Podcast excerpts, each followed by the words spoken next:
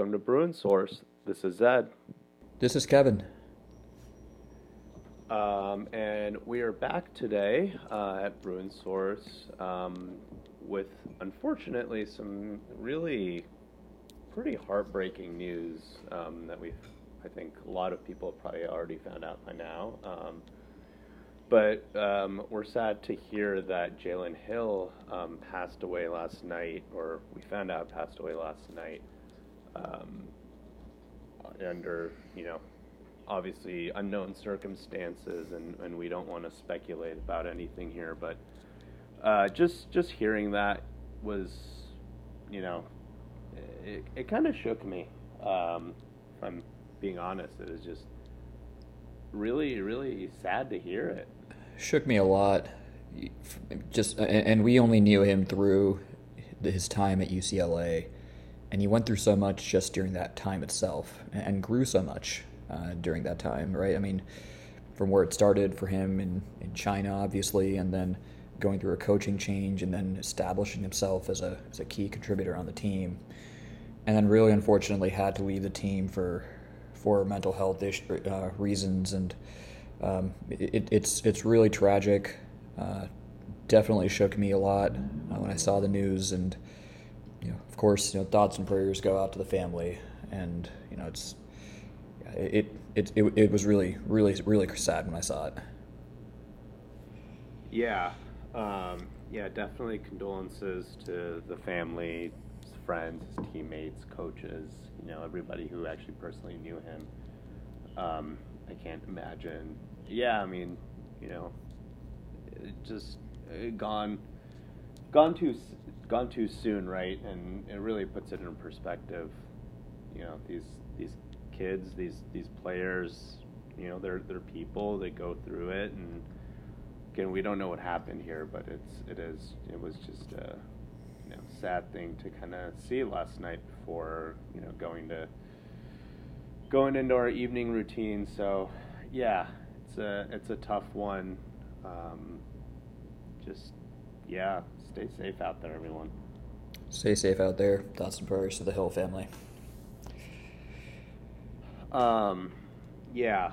So hard to hard to move on from that. Um, but um, we do have other things going on um, in the UCLA athletics sports world. Um, you know, football is still in full swing. Um, we just had a game against University of Southern Alabama, and it was very frustrating to say the least. To say the least. I think we learned a lot about this team, though.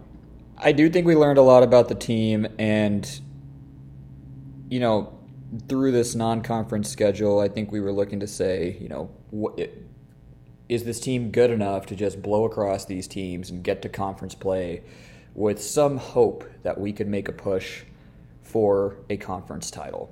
And that should be the expectation right now in year five, because every coach we have had uh, since you know we've been old enough to follow UCLA football, even Rick Neuheisel had a team that was competing for the conference title going all the way into the final game of the season.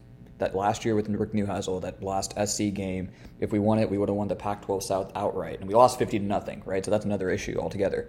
But every coach has had that, so we were looking for some hope that this team could do it, and I think what we found out is that this team is about average, and there's no other really way to put it. And and there are there, there are people out there that are saying, "Oh, well, South Alabama is better than we think," and South Alabama is you know better uh, than a lot of teams we're going to play this year. I, I, think South Alabama is better than we thought preseason. Um, but most of the projections had them about a middle of the pack Sun Belt team. And whatever you want to say, you know, no disrespect to the Sun Belt, the competition we're going to see this year is much better. Uh, and we're going to have to play, obviously, on the road at some of these places and we're still not very consistent on either side of the ball. If, if we're being completely honest, our, our offense has taken a dip a little bit. Uh, you know, and, and we talked about this all off season. The changes we had in the offensive line, it's going to be a little worse than last year, but how much worse? Uh, I think it is a big enough dip to where it's going to put more pressure on us. And our defense, uh, that first game, I think at this point it's clear that it was a little bit of a mirage. Uh, South Alabama was able to get some balance. They were able to run. They were able to throw a bit. Uh, it's the same defensive issues. It's the same defensive issues, and and then not just that. I would say that we still make a lot of mistakes. We turn the ball over.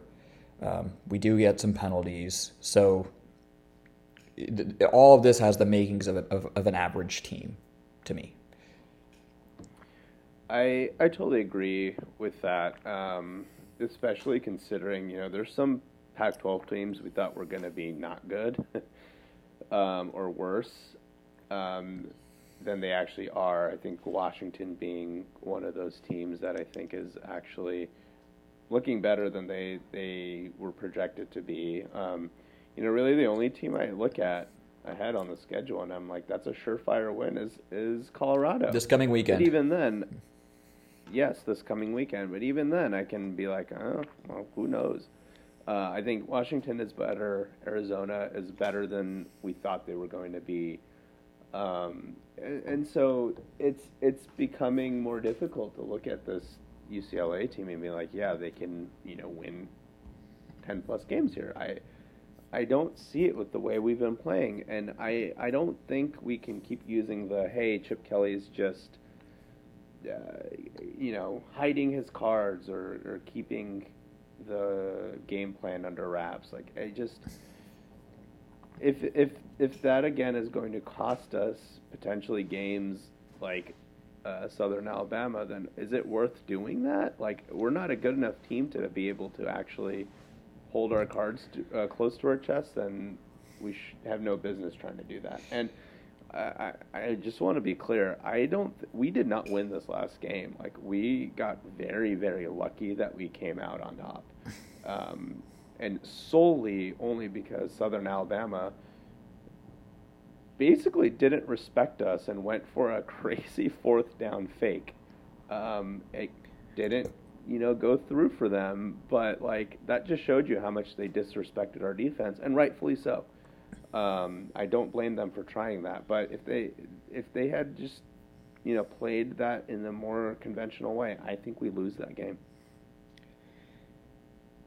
Yeah, I, I, I still don't get the logic behind the fake field goal. I, I think if they just lined up and ran their offense, they were getting uh, on that drive an easy five, six yards whenever they wanted it.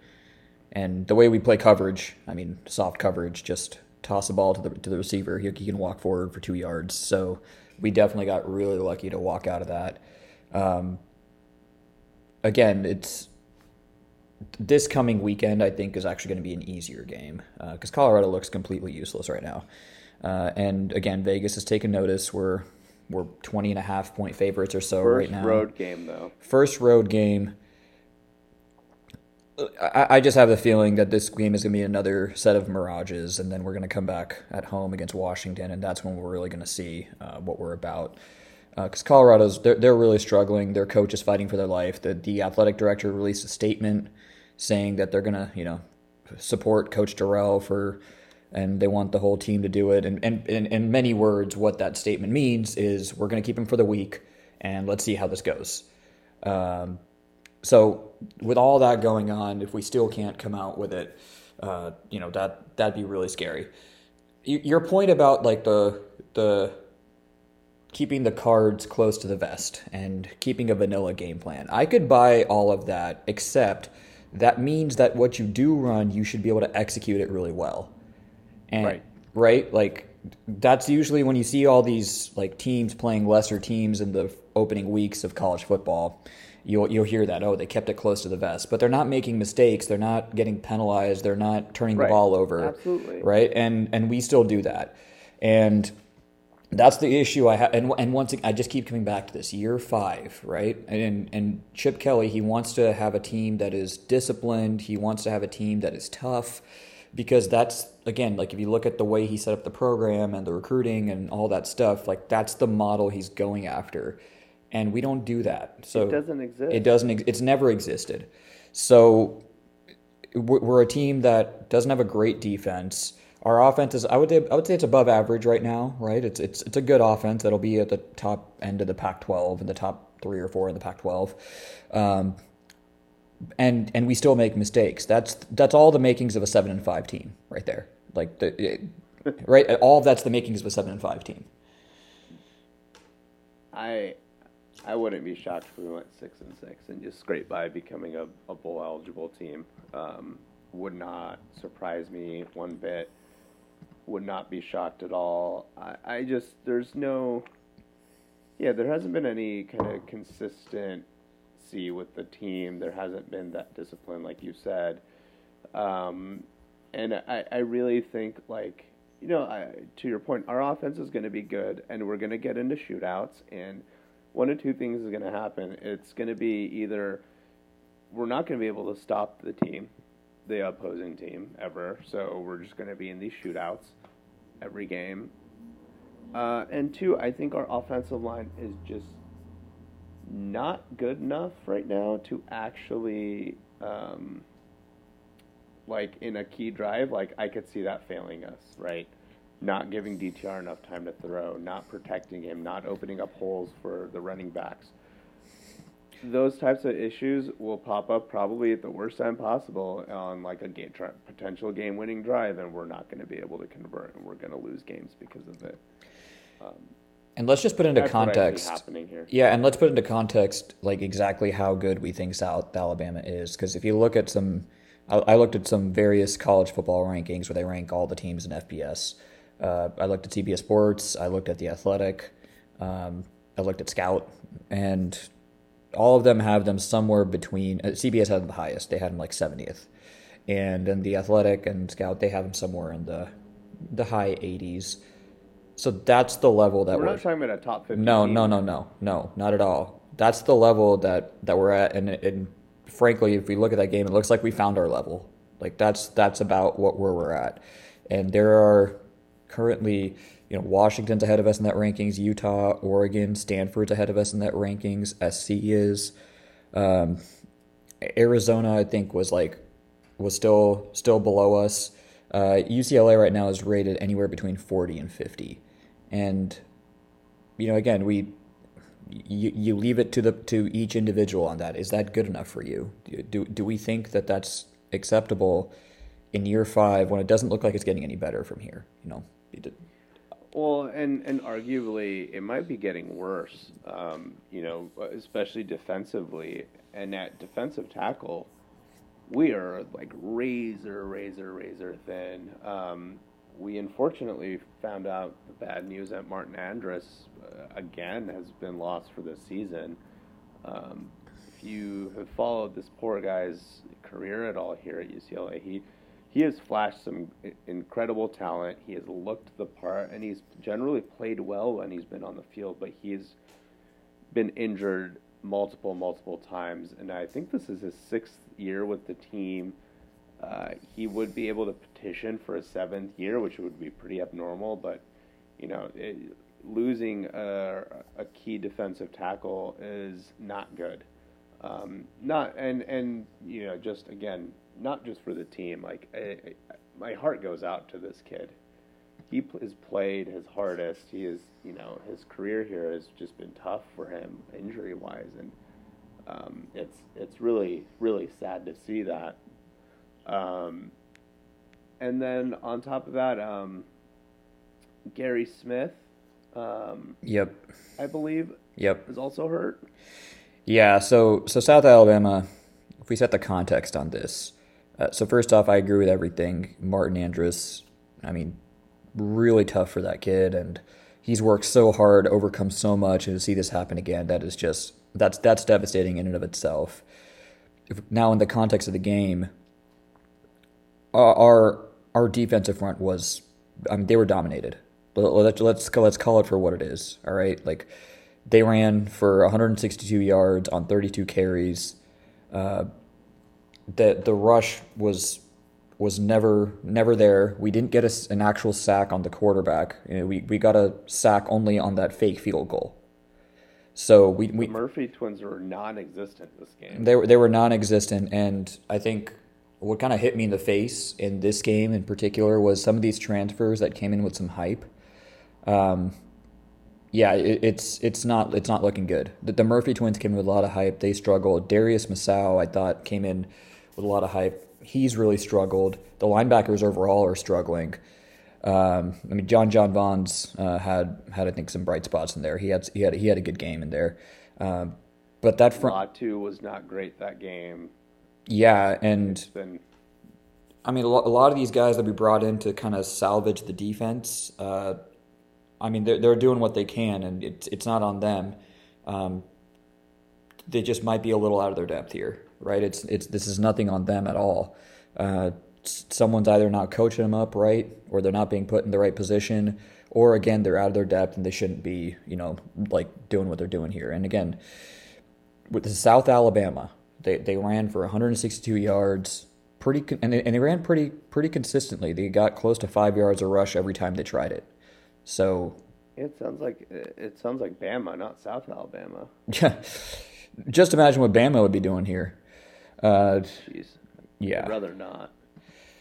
So yeah, that front seven, and, and, and well before Gary Smith and Martin Andrus were out of the game, they were running pretty well. So I, I don't think we can just pin it on on them either.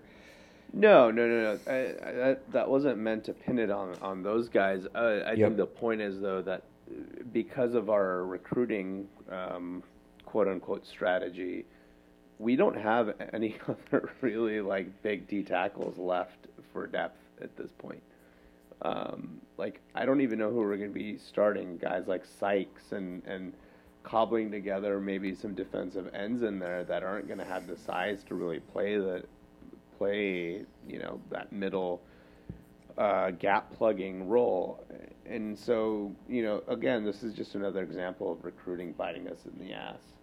Um, and, and that's a position that comes at a premium always, and we know you we're going to have injuries there. Like the lines always get injured, and so to not recruit for depth and not uh, proactively plan the roster for these instances is just stupid. like I don't have any other way to put it. It's just Yep. Boneheaded. And on the other side of the line now, so South Alabama outrushed us to 162 to 144. Uh, to me, it's not just the that they outrushed; it's also that uh, you know, they outgained us on yards per carry by a whole yard. So they were close to five, and we were 3.9 uh, yards per carry. Uh, so that's a little scary. Zach Charbonnet got the ball 13 times. You, you probably think that they're still nursing him a bit. Uh, but again, to your point earlier, we were about to lose this game. So, like, was it really worth, you know, not just putting what we could out there? I'm not sure. Uh, Zach Charbonnet was, was was great. He was 13 carries for 78 yards, six six yards a carry. Fantastic. Yeah, I would. I'd love to know what's going on with him. Um, the the split on carries between him and Jones is is bizarre. Now I know that they've been saying he's been carrying some sort of knock. I mean, I did look like he was visibly a little hobbled, but he also gutted out some key plays down the, the stretch there, and I would have if he is healthy enough to actually keep playing, like actually get him in in more of those key situations. Um, Keegan Jones had an okay game, but let's let's not kid anyone here. Like he is not playing to the level of Charbonnet. Obviously, can play or has been playing. Zach Charbonnet was our most productive player, and, and he, he ran it well. He caught three balls for 51 yards. Uh, he is by far the the most productive player that we have. So whatever he's got going on, uh, you know, if he's gonna, if this is going to be the timeshare here, pretty much a 50-50 split between Zach Charbonnet and Keegan Jones, uh, we're going to struggle in league play because we're we he's the he's the one guy that you know when he touches the ball, it you hold your breath. And we don't have anyone else like that, I would say, on this team. And yeah. He's he's he's I think by far our most elite player. Maybe not by far. I think DTR can be considered that too. And and he had a, a fine game too. I mean, I know there were some of those botched handoffs, but I don't know if those were his fault. I I think some of that was it looked like we were running plays for the first time in the live setting. It, some of those were looked like confusion on the running backs ends. Like, I, I don't know if those were his fault really, so I'm not going to fully pin those on him. And other than that, he had a pretty good game. But again, he, him and Charbonnet though, I think are the two guys on offense at least that we can look at and be like, okay, these guys can make, you know, game-changing plays happen. I don't know if there's anybody else on this team that can, that we can say that about. So now we enter league play. And again, I we go back to our preseason expectation, right? We we had some measures we wanted to see from the defense to get improved to a top 50 level. Um, they still have time, but that looks like it's going to be a struggle to get there. And we wanted to compete for the conference deep into the season, like go into that SC game with big stakes on the line. Where how do you see that going right now? Oh, I mean, I I don't have any, um, I don't have any expectations at this point. Uh, like, I don't think we're going to be competing for the conference. I don't think we're going to be competing for the South. Um, and frankly, like I expect us to lose a lot of these games we thought we were going to win. Um, I I would not be shocked, and this is how sad this is, but I would not be shocked if we lost to Colorado, and not because Colorado is a better team or better coach or has more talent. I, I just don't think we we're executing at a high enough level. We're still sloppy. We're making mistakes. Um, and I think a lot of that compounds on the road, especially for the first time. Now, we're lucky to have our first game, road game against Colorado. If I were to choose anybody, I would rather play start off with them. But I just I, I wouldn't be surprised if we shot ourselves in the foot here, let you know, kept Colorado in it, even as bad as they are, and then, you know, Colorado being the home team pulls off an upset. Yeah, so doing Karl Dorrell uh, solid. Yeah, so this game is going to be a complete mirage. Um, and I'm just we can go ahead and just like look at look ahead at this game right now. This is exactly the kind of game that Chip Kelly is going to go and we're going to beat up on Colorado, you know, poor old Colorado, and he'll be coming after the game and pouting his chest about how the last seven games we've won by an average margin of so many points.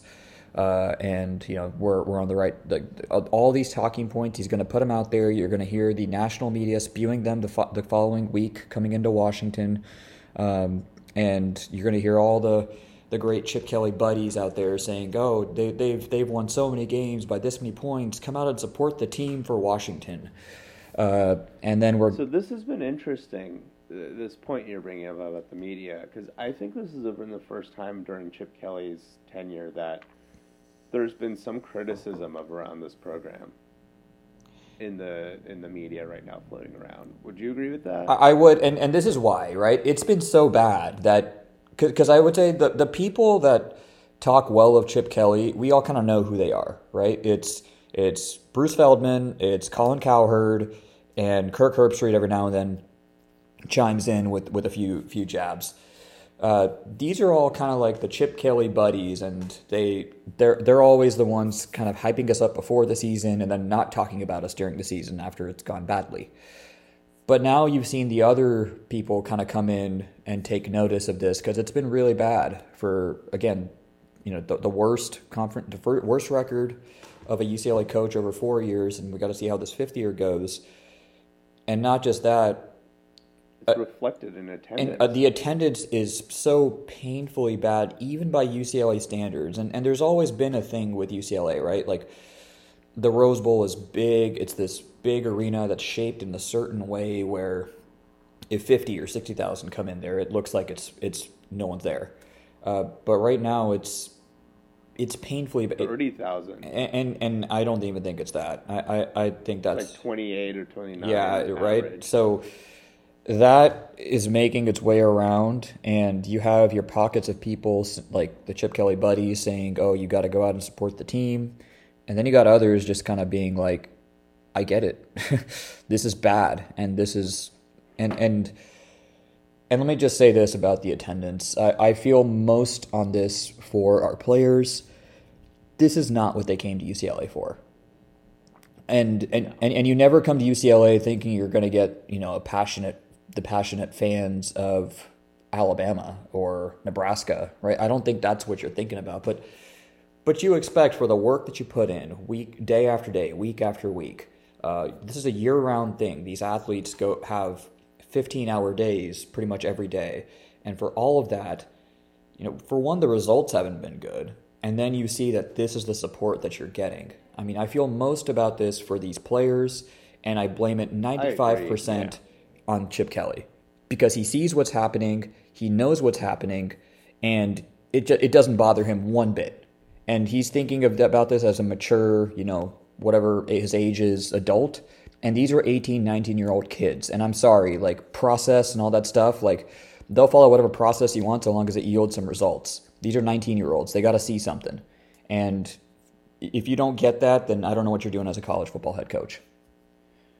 Well, especially now. I mean, it's funny you, you mentioned results and like what what is this doing for me? I've read studies around you know this generation of, of kids growing up and going into even like the workforce, for instance, and they're very much like, okay, I put this in, now what do I get back? There's a lot more transactional kind of ROI mentality with things, and I don't know what they're getting back right now in terms of uh, performance on the field, acknowledgement, like uh, fan support. And and I, I, I totally echo your sentiment. Like the the fa- lack of fan support is, I don't care about the, the monetary aspects and that kind of stuff right now, but it solely sucks the most for these kids who do put in all this work. Um, now I will say there, and and we've talked about all these factors going into it, the weather, the god awful kickoff times combined with the weather, um, you know, the the stadium and and whatnot, and then you know the the lack of students. I mean, students literally this past weekend was the first weekend they um, actually were on campus and were moving in. So I don't necessarily like fault the first two games are no students. This first weekend, people are literally moving in and whatnot. So it's it's kind of like I don't fault the students for not making it that first game. That are like moving in on that during that weekend. Like like and the games before, obviously they're not even there. So that obviously impacts us tremendously. Not having students for the first few games, and I would hope you know go, starting conference play, we get more out there, but again, and and this goes back to the stadium location, and this is the new kind of buzz coming up since this whole attendance thing is being drummed up. Is does UCLA need to leave the Rose Bowl? I I don't think that it's a bad idea to leave the Rose Bowl, but to where? And before anybody says SoFi Stadium, no, just no. That would be the same um, problems I, in a different arena that's an NFL arena. I, I think there's some advantages. I think location is a little closer. You can get there a little easier um, than the Rose Bowl. But yeah, I mean, it's it's the similar similar issue, right? You can't actually walk there. You can't get students there easily. You got to bus them, and you know, um, getting in and out of there is not super easy right now. I've I've been to the stadium. It's and it's a beautiful stadium. It's an incredible stadium, really. Um, I, I, was very impressed with the building, but at the end of the day, it is very much an NFL stadium. Like, it does not have the feel and obviously the tradition yet, but like the feel or like atmosphere that you would want in a college game. Uh, I just think it would feel very impersonal. I think it would create some buzz, and for the first few games, people would show up. It'd be cool, and then I think it would be like, okay, cool. This is the same thing uh, as we were going doing at the Rose Bowl, but with less, uh, and I would argue maybe even like a, a watered down experience at that point, just because you don't have the Rose Bowl like tailgating experience that you would um, that we have right now. It's a great experience, but you can't do that at SoFi Stadium, obviously. So I think it's it's watered down in that aspect. Um, and then obviously, if the product isn't on the field, then people aren't going to show up regardless of what stadium it is.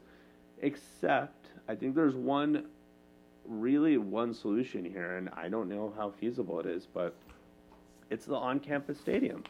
I think that's the the the one solution that I think mitigates a lot of these issues. Um, even attendance, because I think if you have this the stadium on campus, you can incentivize enough students to literally just roll out of bed, roll out of their, their dorm rooms, roll out of their apartments into the stadium and have a good good sizable crowd just from that and then, you know, have alumni and fans coming in even if it's a small amount like we did that we've had so far, uh, that kind of combined with the bigger student out um, student uh, attendance would would probably be much better than what we're getting right now. Um, but again, feasibility, I don't know. Um, yeah.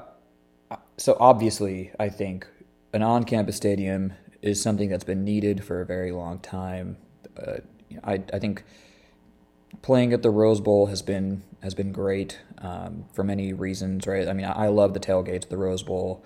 Uh, I love the drive to the Rose Bowl. I know it's like a pain for a lot of people, but it's it's a nice drive down in there. You go to the golf course, you park, and then you walk in and you see this big, majestic arena. Um, and for someone like you or me who like appreciates that stuff, and again, the pageantry of college football, that's great. But that's not most fans, and I think we all uh, accept that. So an on-campus arena would solve a lot of, of those issues if you could find a space that's big enough, you could find you know places to park around that uh, could support the, the, the amount of people we're talking about.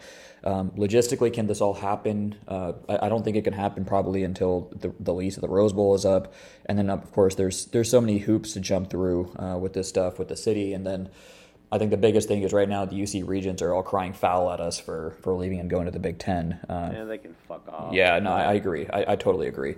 Um, but anyways, all that aside, I, there are many reasons for the attendance the way it is. Um, you could we could talk about the the name recognition of the opponents. We can talk about the kickoff times, the traffic. I, mean, I think that's a weak excuse. So, so, so the number one, two, three, four, five reasons for bad attendance right now is the product on the field.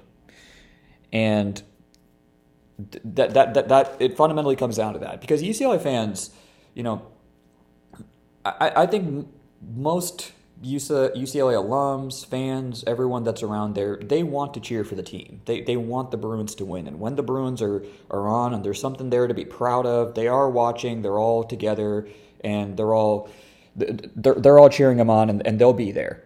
Uh, I think all they're not diehards, right? I think I, and I think that's what you're pointing out. Like they're not diehards like us that will suffer through the pain and keep watching, but but they're they're very much fair weather fans. But when they when we are winning and when there's something decent to watch, they show up and they'll support the team. Yeah, and and we should just accept a few things, and this is what like again like the national media types should just understand. Like like Kirk Herbstreit this week in this tweet where he's like, "Oh, I get that LA's a big town, but come on." It's like, okay, well, did you see what SC was doing for all these years until like this season? It was the same problem the Rams just won the Super Bowl and, and they're they're playing a road game every week. They're playing silent counts because the road team has all their fans there. There are two teams in LA I think that have cut through the tape and have loyal fan support that goes beyond how the team is doing, and that's the Lakers and the Dodgers. Um, and especially the Lakers, that's that's earned success over many many decades. So aside from that, I mean, it's hard to cut your teeth here as, as a sports as a sports team. And so fans here are never going to be what they are in Lincoln, Nebraska. They're never going to be what they are in these Midwest and Southern places. It, it never has been and never will be that. But UCLA fans in general, UCLA alums, they're, they're proud of their school. They want their school to do well. And they just want a, something that they're proud of to, to, to watch and to cheer for. I think we've seen that now through a few coaches, right? Like with basketball and Steve. Mora during Mora, right? I mean, just a respectable product that's on the field, a team that you're proud of to watch, and you know they're not going to win the national championship. You know they're probably not even going to win the conference.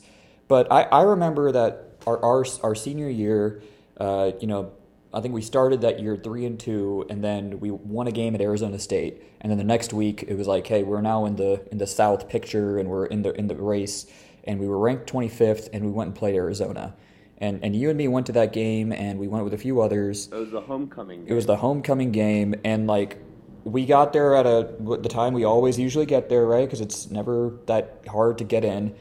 We didn't get in until the second quarter because there were 81,000 people there right? Like we just had a little bit of success and then people all showed up for homecoming. And then the rest of that year, the home games were as such where we got 70, 80,000. And then the, the entirety of the beginning of the Mora era was like that. And again, that's just a. That C game was basically sold out. Yes. And again, that's just a respectable team. And we've seen this in basketball too, right? I mean, Steve Alford we just if we have a, a, team that's just respectable that we're proud of like like this season for example we started in the in the top top five but you know we, we fell out of it and we were like between 10 and 15 and, and, and somewhere whereabouts but people were coming out there especially if it was like a weekend game because it was a team that you could be proud of to cheer on and that's all we're looking for and right now we have a coach that doesn't care about the fans he doesn't care about the results. He doesn't care that the fans aren't there. It's clear in, in, in just the way he's acting. Because if he cared, he would act differently. He would be, be having more fan engagement events. He would be preaching out more for fans to come out and support the team, and he's not doing it. And then beyond that, we have a, a program that, I mean, no one really knows what it's about, right? I mean, we recruit weird. We don't develop them the best that we could. We don't really get players drafted. This last year was like the first time we got some players drafted, and we don't win. So, like, what are we talking about? Like, again, this is not Lincoln, Nebraska. This, this never will be. So, get that out of your head.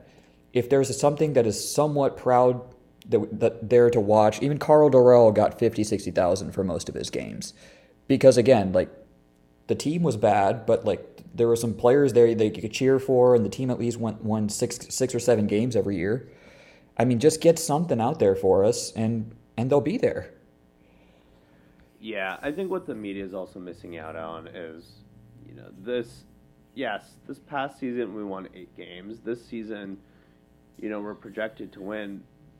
You know, we're projected to win. You know, nine, eight, nine, ten games. But the several seasons before it were so bad and so just miserable. Um, even going back into like the end of the Mora years, like it's very hard to rebuild that like trust and the the um,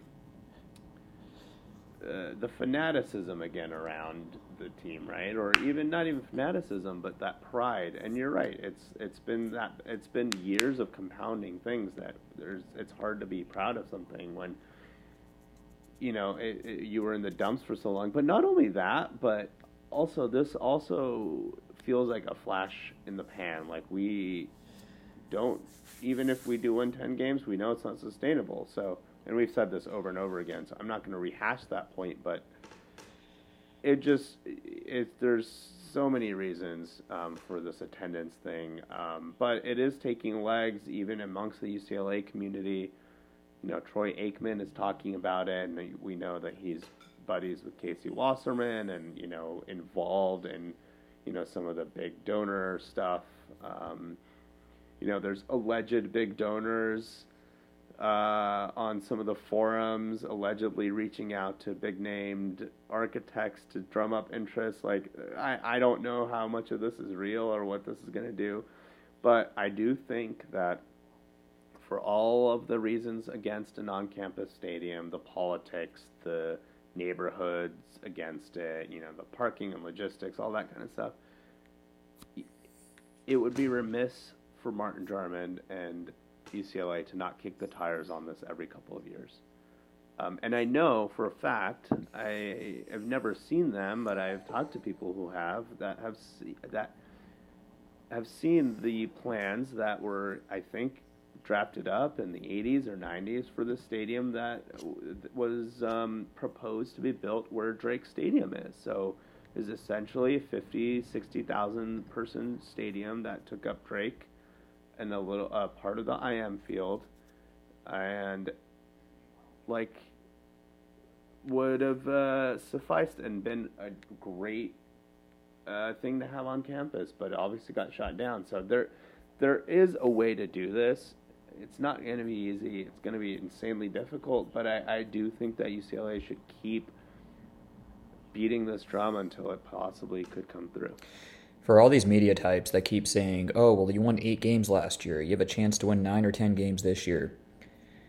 Do you realize that South Alabama may be the signature win of the Chip Kelly era so far? It may turn out to be that.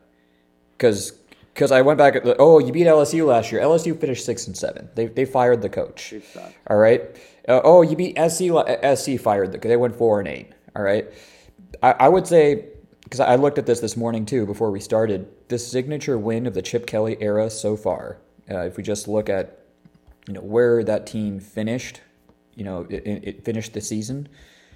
You'd have to go back to, to 2019. We played Arizona State at home they they finished eight eight and five that year, uh, right? They won seven and five. They went, went seven and five, and they won the bowl game against Florida State, uh, and they were ranked twenty fourth when we played them. That right now is our signature win of the Chip Kelly era. And other than that, you know, even that year we came back against Washington State, uh, they finished six and seven. We have beaten just that team, and I got to go verify this, but just that team that's finished with a winning record. So let's get this out of our heads that, oh, we should be so grateful because we won eight games. We won eight games against a soft schedule, and anytime we play it, not just any ranked team, it's just a team with a winning record. We're out. So, South Alabama, I would say so far, may end up being the team that has the best record to finish the year uh, of a team that we beat of the entire Chip Kelly era. That's what it is. Whew. Well, yeah. I don't have much more to say um, on this, uh, but I know we're we're close to wrapping up. But I do want to talk about basketball for one quick second before we do. Let's do it. Um, so we got our second big commitment of the the 23 class, Brandon Williams, um, the second person, second player with the last name Williams, the Williams brothers, even though they're not related in any way or form um, committed to us out of New York. Um, another big power forward commit. Uh, you know, what what we really like about this kid is he is only 16 and is going to develop even further. Um, and I'm pretty stoked for, for this guy. I think he's going to fit the Mick, Mick Cronin mold really well. Yeah, kind of reminds you a little bit of when we got Chris Smith back in the day, right? He he, he reclassified and came here early, and uh, ended up becoming a obviously really good. And you know we haven't watched tape on on Brandon Williams, but looks to be someone that fits the profile of what Cronin wants: a long, athletic combo forward type. He can play. Looks like looks like they've recruited him to play the Jaime Jaquez role uh, of kind of that wing forward uh, where he can play in that four spot or that three spot.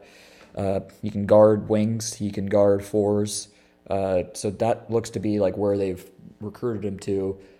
He's going to be a three to four year player, it looks like. Uh, and that's two of those now in this class that you can kind of build on. And we got to see now what happens with Andrej Stojakovic. He just finished his visits to Texas and Oregon, and you would think, you know, hopefully soon down the road, um, hopefully we can get him in and that's I think a solid start. That's a solid three man class. The uh, the disappointing news is that uh, it looks like we were looking for some European players to come in this season, two of them, and it looks like we may not get them now. Uh, so that's a bit of a blow, just from the standpoint that I think if we had gotten that along with these three guys, uh, that would have pretty much set us up uh, for for next season, where we could just gone for a few transfers. But I still think there's some some routes that that Mick Cronin can take and probably will take between international and transfer recruits for this upcoming season as well.